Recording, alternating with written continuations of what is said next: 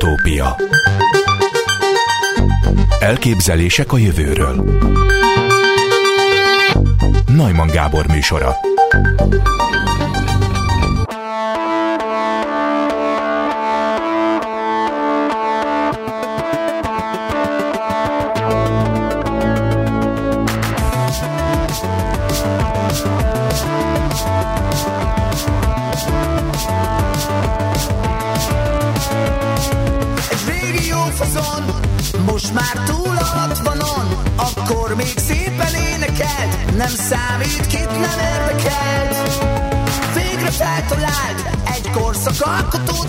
technikát Azt mondta,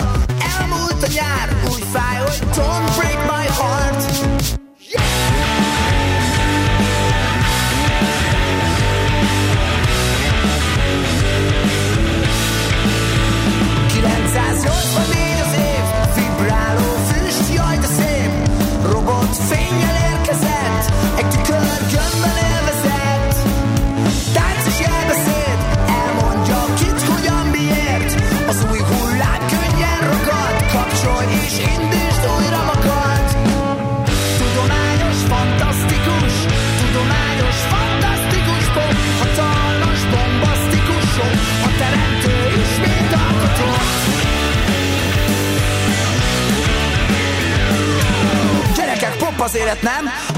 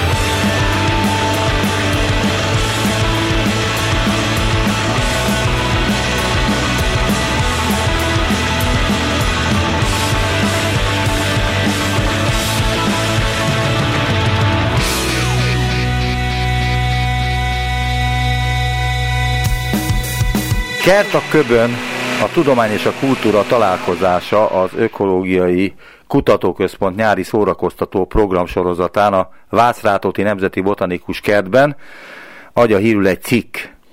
Az utópiában üdvözlöm Garamszegi László Zsoltot, az Ökológiai és Botanikai Intézet igazgatóját, az MTA doktorát, ökológust. Jó napot kívánok! Jó napot kívánok! Hogyan sikerült a köbre emelni a kertet? Illetve mit jelent az, hogy kert a köbön? Hát a köbön az egy eh, mozaik szó valójában. Eh, a K az kultúrát jelent, az ő az ökológiát, a B az botanika. Tehát gyakorlatilag ezt a három koncepciót próbáljuk ötvözni. Ugye adva van a botanikus kert eh, egyedi hangulata, mint háttér, mint környezet, ez lenne a botanika. Ökológia az a tudományos alaphangot képviseli, tehát mi egy kutatóintézet vagyunk, tehát a Vácrátodi Nemzeti Botanikus Kert az a, a Ökológia Kutatóközpont egyik intézetének, az Ökológia és Botanika Intézetnek egy része, egy osztálya tulajdonképpen.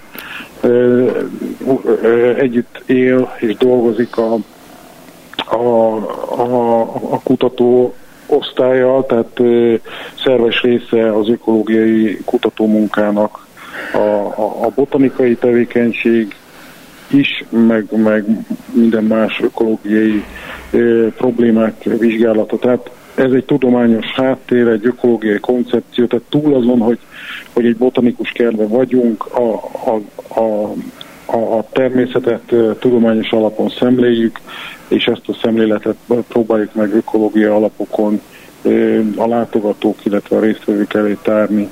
És a harmadik, a, a K betű, a kultúra, ugye ezt is, hogyha távolról közelítjük meg a, a dolgokat, akkor a, az, hogy mit tudunk a természetről, a, mármint az ember mit tud a természetről, a, ez a tudás, ez ugyanúgy a kultúra része, mint a, a különböző művészetek, és ezeket nagyon fontos összekapcsolni, és, és nem csak úgy beszélni tudományos dolgokról, hogy most a koronavírus ellen melyik a, a hatékony vakcina, hanem sokkal mélyebben a, természet működéséről elmélkedjünk, és ez párhuzamot vonjunk a kultúrával. Tehát ez a három, hármas fogat, ez a három koncepció együttese azzal, hogy mi szeretnénk különböző fontos dolgokat megközelíteni, tárgyalni, prezentálni, és mindezt egy egy kulturális programmal meg támogatva és a botanikus kert egyedi környezetében. Tehát ott lesz minden előadás, ugye, mert ez előadásokkal fűszerezett bemutatók lesznek, ahol művészek is előadnak különböző produkciókat, de nem csak művészek, hanem tudósok is elmondják a véleményüket a különböző művészeti alkotások kapcsán, illetve hogy mi köze van egy művészeti alkotásnak a kerthez, illetve a növényekhez, stb. ugye? Igen, igen, ez a lényeg, hogy megkülönálló előadások legyenek, tehát ne az legyen, hogy jön egy tudós, és akkor elmond valamit egy előadás keretében egy témáról, aztán jön egy, egy költő, ő is elszaval valamit ugyanarról a témáról, utána megjön mondjuk egy szobrász, és megformál valamit, mert itt nem valósul meg az, hogy a, három, vagy a különböző disziplinák összefonulnak. Tehát nagyon fontos az, hogy együtt, együtt beszéljünk át dolgokat, tehát nem előadásokat, különálló előadásokat kell elképzelni inkább, hanem beszélgetéseket, közös foglalkozásokat, ahol például egy adott témát körüljárunk különböző szempontból. Tehát mondjuk a, a, a természet dallamairól, ha elmélkedünk, akkor ott nagyon sok minden de... Ezekre rá fogok kérdezni most jó. egymás után, jó? Tehát különböző címeken futnak az előadások, amelyeket művészi produkciók illusztrálnak. Például van egy olyan előadásuk, én nem tudom pontosan, hogy mikor lesz, de nyugodtan elmondhatja, mert hogy azt hiszem, hogy ennek érdemes reklám, reklámot csinálni, és ö, uh-huh. és ez média szempontból semmifajta különös dolgot nem jelent. Tehát az első előadás címe Zene és evolúció Darwin dallamaia. Dallamai, bocsánat, Zene és evolúció Darwin dallamai. A cikk szerint ez arról szól, hogy vajon mit mond az evolúció biológia az ember zene szeretetének eredetéről. Vagyis öntől is megkérdezem, hogy mit mond az evolúció biológia az ember zene szeretetének eredetéről. Hát itt van egy érdekes kérdés, hogy, hogy miért szeretjük a zenét, miért vagyunk olyan érzékenyek rá, gyakorlatilag mióta ember az ember zenét, táncot használunk, illetve beépült az életünkbe. Ha evolúciósan nézzük a, a, a problémát, vagy a, hát nem problémát, vagy a, a jelenséget, akkor felmerül mindig a kérdés, hogy ez miért, miért jó, mi ennek az előnye. Tehát valami, valami szerepet kell keresnünk, és ez az egyik szerep az, hogy a, a, a közösséget például összetartsa, tehát ha, ha elődeinkre gondolunk, akkor ez nyilván egy, egy vadászatnál nagyon fontos elem volt, hogy, hogy a vadászat előtt a, a stresszfaktort csökkentsük, illetve az, hogy a, a közösségi összetartozást erősítsük. Tehát valahogy innen indult el a, a zene szeretete, a zene funkciója. Igazából itt, itt, itt az az érdekes, hogy, hogy ezt boncolgassuk, hogy evolúciósan hogyan alakult ki a, a, a zene, mi az, ami, ami fenntartja, mik azok az agyi funkciók, amik a, a zene hallgatása vagy a zene művelése során működésbe lépnek, és ezt hogy tudjuk párhuzamba vonni különböző zenetörténeti vonatkozásokkal. Tehát ez egy nagyon érdekes beszélgetés volt, ez, ez volt egyébként, ez már lement, ez múlt hét pénteken volt, tehát ez volt a, a, a nyitó program, szerintem nagyon jól sikerült, tehát meg, megvalósult a, mindazt, amit, amit küldetésünk alatt gondoltunk. Nagyon megadta az alaphangot az például, hogy a beszélgetés során ugye ez a botanikus kert nyitott területén történt, tehát a természet hangjai, természet zenéit ugyanúgy lehetett a beszélgetés alatt hallani, tehát ez egy, adott egy egyedi háttérzajt a beszélgetésnek, ugyanakkor az emberek a, a kertben egy pohárborba, óra a kezükben ülték és hallgatták ezt a könnyed beszélgetést, és utána hallhattunk egy, egy komoly zenei koncertet. Tehát így állt össze a, a, a program, a, a program során ránk esteledett, tehát mindenképpen én azt gondolom, ez egy egyedi program volt, egyedi értékekkel, és, és megvalósult az, hogy, hogy különböző szinten a, a, a, a, a, a tudományos igényességgel folytatott diskurzusok közérthető nyelven hozzáférhetővé és emészthetővé váltak, és az emberek jól is érezték magukat. Ön a madárhangok szakértője Magyarországon, már erről beszélgettünk is, talán többször is a utópiában. Van némi köze a madárhangoknak és annak a madár éneknek, amit hallunk az ember zene szeretetéhez?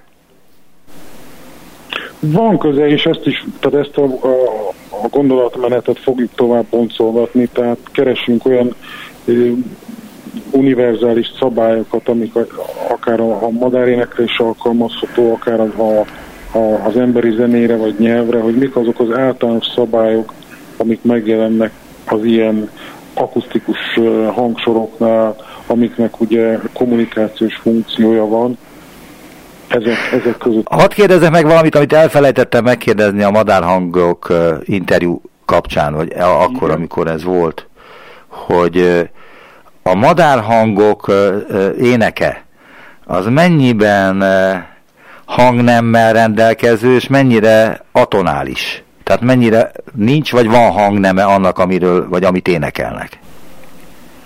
Hát ez egy érdekes megközelítés. Mi nem így, nem így szemléljük a madáréneket. Igen, de van, aki ezt megnézte, hogy a madárhangok azok hang nem nélküliek, mármint ezek az énekek, amiket ők mond, énekelnek, vagy, vagy valamilyen hangnemmel is rendelkeznek? Igen, erről volt Szőke Péternek egy érdekes tanulmánya, és nagyon sok párhuzamot talált, de nem akarom lelőni a poént, mert pont ezt fogjuk boncolgatni az egyik, egyik program során, hogy mik azok a hasonlóságok és különbségek, ami a, a, a zenében és a, a madárénekben is megjelennek. Tehát aki kíváncsi erre, az vegyen részt melyik előadáson? Ez augusztus 27-én lesz egy, az nem előadás lesz, hanem ez egy, ez egy hát ez egy délutáni program, tehát ez, ez már egy fesztivál, ugye a programsorozatnak a vég, rész, része az, hogy egy háromnapos fesztiválon zárjuk, és ennek a pénteki, az augusztus 27-i napja foglalkozik így az állati kommunikációval, és ott lesz egy, egy kiemelt beszélgetés, ahol ezt a témát boncolgatjuk zeneszerzők, költők, nyelvészek és énekkutatók segítségével. De ha már itt az emberi zenélésről is szó van, akkor az kiderülhet, hogy mióta fütyül az ember, vagy mióta énekel az ember, és hogy próbálja-e utánozni a gyönyörű madárhangokat, amelyek az ő korában még lehet, hogy még szebbek voltak, mert lehet, hogy egy sor madár azóta kipusztult. Hát sajnos erről, ugye erről az a baj, hogy ezekről semmiféle fosszíliát nem találunk, tehát csak találgatni lehet. Ha egy gondolatban feltárást végzünk, akkor, akkor nagyon valószínűséggel elmondható, hogy, hogy valószínűleg az ember mióta a zenét használ, és beszéltük azt, hogy ez már az őskorban is jelen volt, ennek fontos funkció lehetett a, a vadászat során, tehát összekapcsolta a, a, a, a társaságot, stb. stb. Hát mi, mi, milyen, nyilván szükségük volt valami mintára, tehát akkor még nem hallgattak se Mozartot, se Beethoven, tehát az, azt próbálták beépíteni a saját zenéjükbe, vagy ismételni, amit hallottak. Tehát nyilván a természetben hallott hangokat próbálták utánozni, és hát valószínűleg is akkor is sok madár szólt, tehát nyilvánvaló, hogy, hogy már akkor is utánozták az énekben, vagy, vagy, vagy fütyüléssel a, a, a madarakat. Tehát én ezt nagyon valószínűleg tartom, hogy mióta az ember az ember, és, és zenét használ, meg énekel, azóta figyel a madarakra, és azóta fontos az, a, a, a számára, hogy, hogy a madarak hogyan kommunikálnak. Hadd kérdezzem meg, amit a múltkor nem kérdezte meg a madárhangok esetében, hogy miért szeretett bele a madárhangokba? Mi, mi az, ami itt megfogta önt, és mint tudósként is ezzel foglalkozik? A madár hang szerintem azért érdekes, mert általában én ilyen a, a nemi szignálokkal kapcsolatos kérdésekkel foglalkoztam, mint a, a tólazati színek, meg, meg a, vagy, vagy például a, a, a szarvasoknak az agancs, ezek mind ilyen ivari ö, ö, szignálok, ugyanígy a, a, a madárének is. A madárének viszont abban specifikus, hogy egy nagyon változatos, egy nagyon bonyolult struktúra, tehát sokkal több kihívás rejt magában, öm, nagyon nehéz megérteni mindazt a komplexitást, ami a, a madárének mögött húz. Tehát nem e, mögött húzódik, tehát nem elég ö, azt tudni, hogy, hogy mint a tollazatnál, hogy az egyik egyet színesebb, mint a másik, vagy az egyik szarvasnak nagyobb agancsa, mint a másiknak. A madánének az, azt nem lehet ilyen két dimenzióban leírni, hanem nagyon összetett és ö, sokkal bonyolultabb ö, struktúra. Tehát nagyon sok kérdés van, amögött, hogy, hogy, a, hogy a madár miért énekelt, és miért énekel, és miért úgy, és, és miért van akkor a különbség különböző fajok között, sőt még fajokon belül, sőt még egyedeken belül is, tehát ugyanaz az egyed többféleképpen is énekelhet, és emögött húzódó mérfekre nagyon nehéz válaszolni. Melyik a legszebb madárhang ön szerint, madárének? Hát ez, ez nagyon szubjektív kérdés. Hát azért mondtam, hogy ön szerint. Hát vagy az a, a legszebb, ami, amivel foglalkozunk, meg, meg naponta találkozunk. Ilyen szempontból nekem ugye mi az őrös légykapóval foglalkozunk, annak az énekét ismerik a legjobban. Nyilván egy, egy speciális vonzódás van az ő éneke felé, de én, én nagyon szeretem a, a vörösbegy, vagy a barátka hangját, ezek nagyon tipikus tavaszi hangok, és, és nagyon örül az ember, hogyha ezeket hallja. A második előadáson amelynek a címe a fenntarthatóság nézőpontjai összehangolva, hát a legaktuálisabb kérdést teszik föl. Tehát azt a kérdést teszik fel a tudósok, hogy ha már most ilyen forró a helyzet, akkor milyen lesz hazánk klímája 10-20 év múlva, és ezt most ugye egyre melegebb lesz itt Magyarországon. Napi kérdés lesz, hogy mitől van ilyen meleg. Ha kegyetlen asszályok és felhőszakadások váltokoznak, akkor milyen legyen az ország vízpolitikája? Élvezhető marad-e a Balaton vidéke? És legfőképpen mit tegyünk a mostani fajkihalási hullám kellős közepén? Tehát ez szerepel a előadás alatt, tehát ezek a kérdések, és akkor erre én azt kérdezem, hogy egyrészt milyen legyen az ország vízpolitikája, másrészt milyen fajkihalási hullám közepén vagyunk. Hát ugye ez egy nagyon komplex kérdés ez is, és ez is uh, olyan dolog, olyan kérdéskör, amit nem, nem egy oldalról vizsgálva nem jutunk messzire, hanem az, hogy azzal foglalkozunk, hogy milyen jövővel ránk, ugye azt mindenki tudja, hogy klímaváltozás van élünk, és egyre melegebb lesz, de ennek hatása egy nagyon komplex kölcsönhatások egyvelegét fogja eredményezni, tehát nem csak a hőmérséklettel kell foglalkozni, hanem minden olyan jelenséggel, ami ennek hatására kialakult. Tehát először, ez ugye át fogra rendezni a, a, a vízföldrajzunkat, nem csak a klímánkat, a, az élővilágunkat, az ökoszisztémákat, a, és ugyanúgy a, az ezekre épülő ö, emberi társadalmakat. Tehát ez egy komplex kérdés, ö, a, jövőképet ezért nagyon fontos több szempontból megvizsgálni. Tehát nyilván a klímából kell kiindulni, milyen meleg lesz, mennyi csapadék lesz. Következő kérdés az, hogy ha ilyen helyzet van, akkor, akkor ez hogy rendezi át a, a, a, a a, a vizeket, tehát ugyanúgy a folyó és állóvizeket, Ugye erre is fontos nagy, nagy szükségünk van, tehát ivóvízünk lesz, ivóvízre szükség van, tehát nagyon fontos erre, ehhez alkalmazkodni. Tehát itt egy sor kérdés merül fel. Utána... Hadd kérdezzem meg akkor itt, ja. hogy ö, például az örvös légykapu, amelyel foglalkoznak, vagy foglalkozik ön, hogyan reagál a jelenlegi globális felmelegedés okozta kellemetlenségekre, ha ezt kellemetlenségnek lehet nevezni egyáltalán. Tehát, hogy egyre melegebb van, és hogy én nem tudom, hogy mit érez ebből egy örvös légykapó, de ön biztos tudja. Nagyon sokat érez, nyilván nem az a legfontosabb az embernek, tehát itt ilyen kérdések a fontosak, hogy mennyi vízünk lesz, mennyi táplálékunk lesz, de bizony az őrös légykapó is hasonló problémákkal szembesül, tehát ami nagyon jól látszik, már az eddigi vizsgálatainkból, hogy a, az örös légykapó ugye egy vonuló faj, mindig tavasszal, április környékén érkezik Magyarországra. Na most az, hogy mi mikor látjuk az első madarat az erdőben, az, ez egy nagyon fontos tényező, a hosszú evolúciós folyamatok során alakult ki. Ugye nyilván akkor éri meg neki idejönni, amikor a legtöbb táplálék van, amikor a leg, legjobban, legjobbak a környezeti feltételek neki a szaporodáshoz.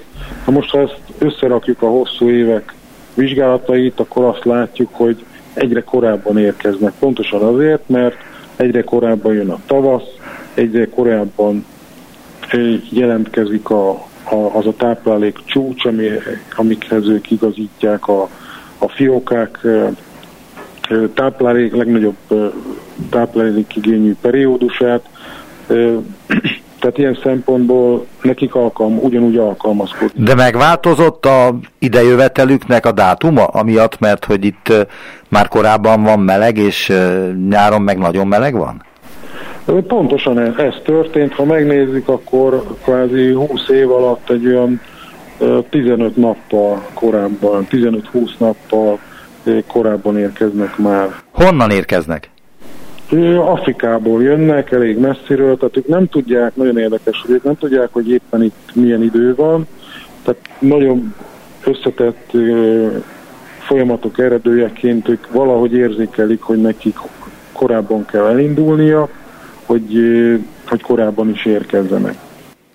De azért ezen dolgoznak, hogy mégis mit, mitől van az, hogy Afrikában, gondolom az Atlasz hegységnél valahol ö, telelnek, majd aztán hirtelen két héttel hamarabb, mint ahogy évezredeken keresztül tették, útra kelnek Magyarország felé. Hát ennek biztos, hogy van valami tudományos magyarázata.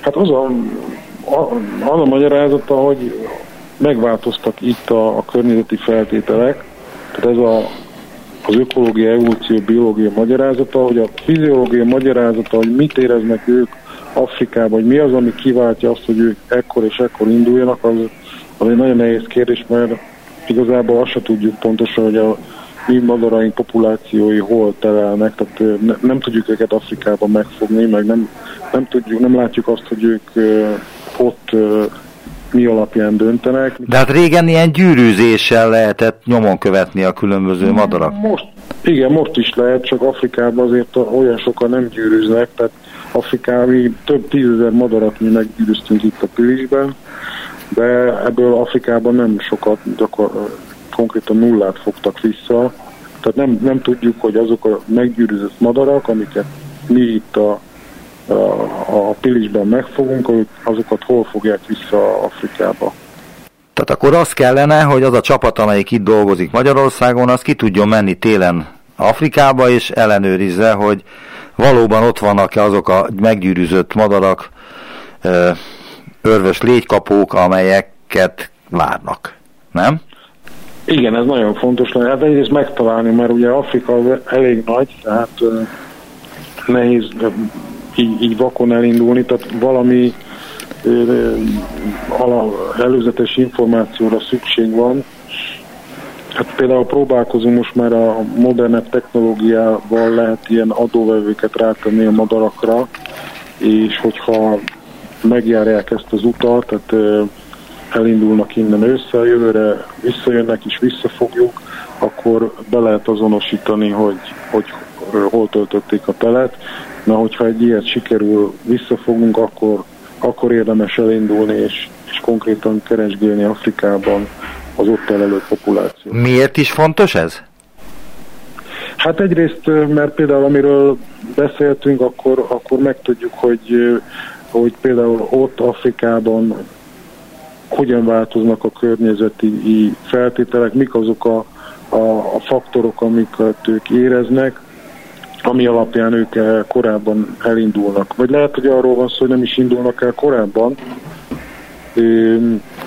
csak valahogy felgyorsítják az útjukat, és, és, és ezért érnek Magyarországra korábban. Világos, tehát akkor ebből arra is lehet következtetni, hogy a globális felmelegedés egyre intenzívebben nyer teret Magyarországon vagy Európának ezen a részén, mert például a madarak egy része, de lehet, hogy összes madár eleinte két héttel, majd ki tudja, hogy mennyivel hamarabb fognak útnak indulni Magyarország, illetve Közép-Európa vagy Európa felé. Igen, pont ez a lényeg, hogy itt minden élőlény reagál, és ez egy komplex összefüggés halmaz generál, tehát az nem, nem megoldás egy őrös légykapónak, hogy korábban jön, mert ezzel nem, nem biztos, hogy megoldja a problémát. Mert ugye, ha korábban jön, ha megnézzük, hogy milyen tavaszok vannak, lehet, hogy jól dönt azzal, hogy itt korábban ide jön, mert akkor éppen meleg van, meg jó idő lesz, de hát ha megnézzük az idei tavaszt, meg az idei légykapókat, hát eléggé nehéz körülmények között kellett nekik itt a költésbe indítani, mert hiába jöttek korán, még hideg volt, változékony volt az időjárás, esetleg csapadék volt, tehát ez abszolút nem biztos, hogy ezzel e, meg tudják oldani a, a, a, a problémát. Ez egy Hadd kérdezzem azt meg, hogyha ide jön egy örvös légykapó, mert hogy itt szokott ö, ö, nyaralni, de nem most találta ezt ki, hanem nem tudom hány ezer nemzedék óta akkor ő nem képes arra, hogyha itt rossz idő van, tovább menjen? Hát ez soha nem egyedi szinten... Most én az összesre gondolok természetesen, nem egyre. Ezek olyan... Nyilván elind, lehet, lehet, hogy elindul egy földrajzi uh, térben mérhető változás is, tehát hogy nem csak korábban jönnek ide, hanem megváltozik az elterjedésük, sőt biztos, hogy ilyen történik. Ez is már inkább olyan történet, amit nehéz tanulmányozni, ugye, mert mi mindig egy adott helyen tudjuk ezeket a madarakat visszafogni. Lehet, hogy az van, hogy szép fokozatosan ö, olyan területekre mennek, ö, ahol inkább kedvező életfeltételeket találnak. Tehát ez, ez más madárfajoknál nagyon is ismert. Tehát ha megnézzük, ugye rendszeresen olvasunk olyan fajokról, hogy, vagy olyan hírekről, hogy ú, megint Magyarországon megfogtak egy új, új, új fajt. Ez, ez nagyon jó, ez a madarászok ennek nagyon örülnek, de ez mind annak a, az eredménye, hogy, hogy megjelennek a magyar faunában olyan fajok, amelyek eddig nem, nem,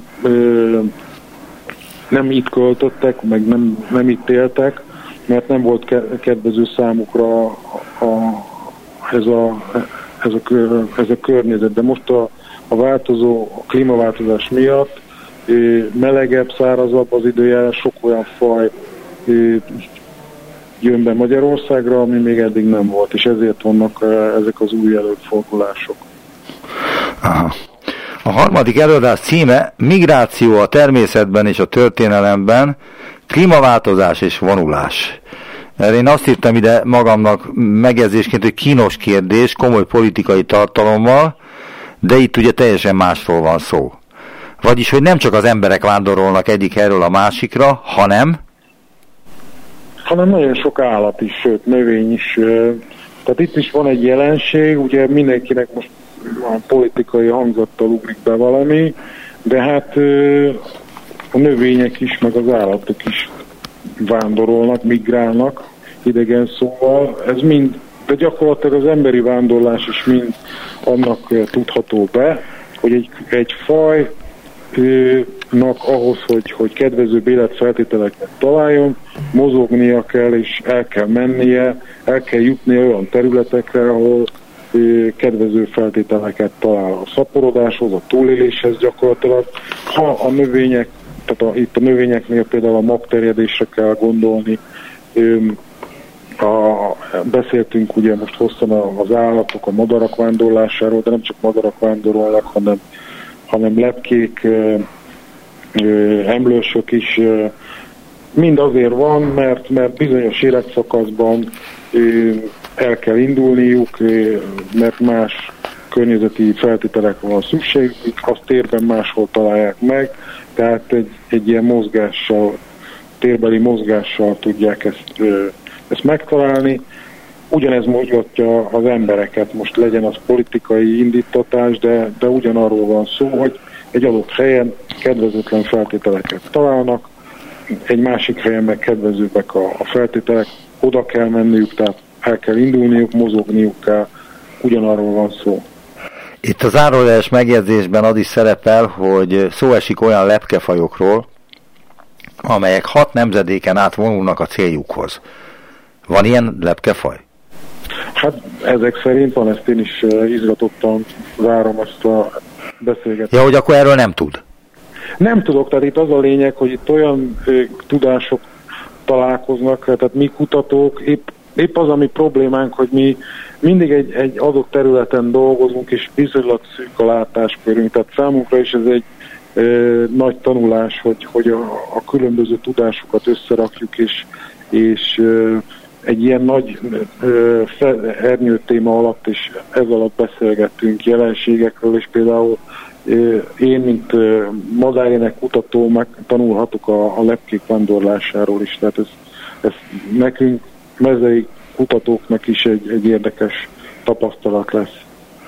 Igen, de hát tan, hallhat olyan halakról is, amelyek az óceánokban élnek, de a, ezt tudjuk, a különböző lazaszfajták, azok fölmennek Kanadában, meg Alaszkában a forrásvidékig, mert hogy ott születtek, és ezért nekik kötelező visszamenniük. Nem tudom, hogy ez miért jó törvény, de a természet ilyen törvényt alkotott.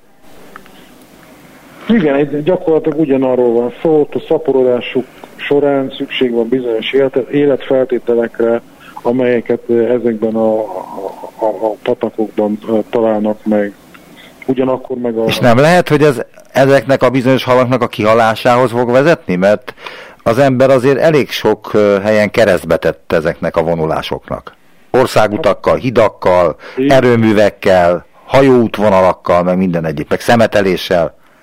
Pontosan, hát ez a, ez a probléma a, a, az egésszel, hogy, hogy azok az ilyen vándorfajok, azok ugye több helyen élnek, tehát több helyen kell különböző életfeltételekkel találkozniuk. Tehát, hogyha az emberi beavatkozás érzik bármelyik eh, helyen, akkor, akkor ők megfoglák, akkor ezt ők megsínylik, és eh, nehezebben tudnak alkalmazkodni. Tehát minél komplexek egy, egy élőlény ökológiája, annál inkább sérülékeny lesz. Tehát egy, egy nagyon primitív faj, ami egy adott környezetű, tehát él egy, egy stabil hőmérsékletű tóban, aminek állandó oxigén és táplálékellátottsága van, az, az, az, az, az viszonylag könnyen átvészeli a, a, a környezeti változásokat,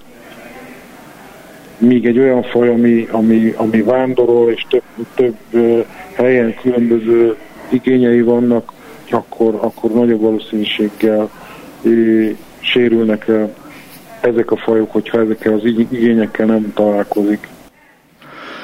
A záró előadás augusztus 14-én lesz, és a címe Nők a tudományban. Létezik-e női megközelítés a tudományban?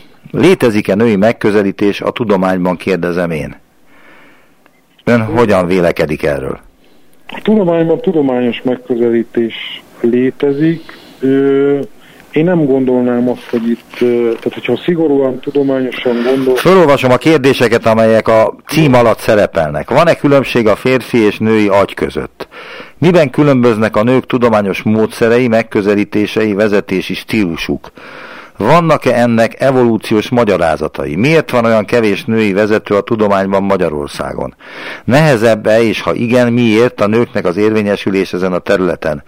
Milyen kihívásokkal kell szembenézni egy kutatónőnek, a közben anya is? Van-e helye az intuitív megközelítésnek a tudományban? Mit tehetnek hozzá a nők a tudományos kutatáshoz és a csapatmunkához? Tehát voltak éppen ezek az általános kérdések szerepelnek itt. Én is azért tettem fel ezt a kérdést, mert én is úgy gondolom, hogy csak tudományos kérdés van, és nincs női vagy férfi tudományos kérdés. Vagy van? Ö, igen, ez az érem egyik oldala, tehát most ö, nem akarok ezzel takarolni, hogy tudományos megközelítés van, férfi-nő nincsen.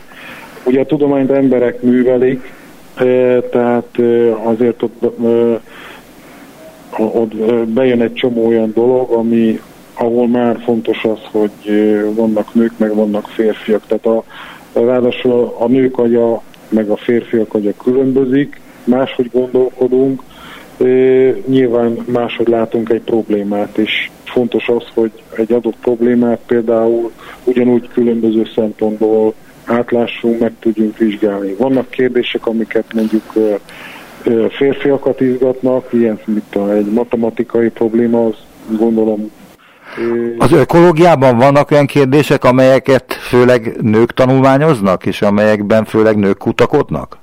Én nem tudok ilyenről, de attól függetlenül lehet. Ami nagyon érdekes, hogy én azt láttam például, hogy az Ökológiai Kutatóközpontban a, a férfiak és nők aránya az ma 50-50 százalék. Tehát, Tehát akkor önökre nem jellemző az egyik kérdés itt, hogy miért vannak, miért van kevesebb nő egy intézetben, miért dolgozik kevesebb nő egy tudományos kutatásban, stb. Tehát ez önökre akkor nem vonatkozik. Hát ennek inkább politikai, ö, meg múltbeli magyarázata van, tehát tradicionálisan ugye a, a kutatás az, ö, az egy olyan terület volt, ahol, ahol a kezdetben a nőket nem engedték érvényesülni, Nyilván ennek ma nincsen gátja, de ö, időben telt, míg, míg, a, ö, míg a, a nők nagyjából 50-50 százalékban vesznek részt a kutatásokban, de mondom, vannak szerintem disziplinák, amelyek nem olyan népszerűek a nők számára, míg vannak olyanok, amik inkább a nők számára érdekesek, talán ilyen lehet mondjuk a pszichológia. Akkor én ajánlom önnek a e, augusztus 14-i előadást, az a címe, hogy Nők a tudományban, létezik-e női megközelítés a tudományban, akkor ön is megtudhatja. Nem tudom, hogy kik fogják ezt előadni, ezt a produkciót, de bizonyára lesznek ott tudósok is, meg művészek is, én nagyon szépen köszönöm Garamszegi László Zsoltnak, az MTA doktorának, az Ökológiai és Botanikai Intézet igazgatójának, hogy részt vett az utópiában, és elmondta a véleményét a Kert a Köbön projektről, illetve ehhez hozzáfűzött nem csak lábjegyzeteket, hanem eléggé fontos napi normál jegyzeteket. Köszönöm szépen, viszont hallásra! Én is köszönöm szépen a lehetőséget, viszont hallásra!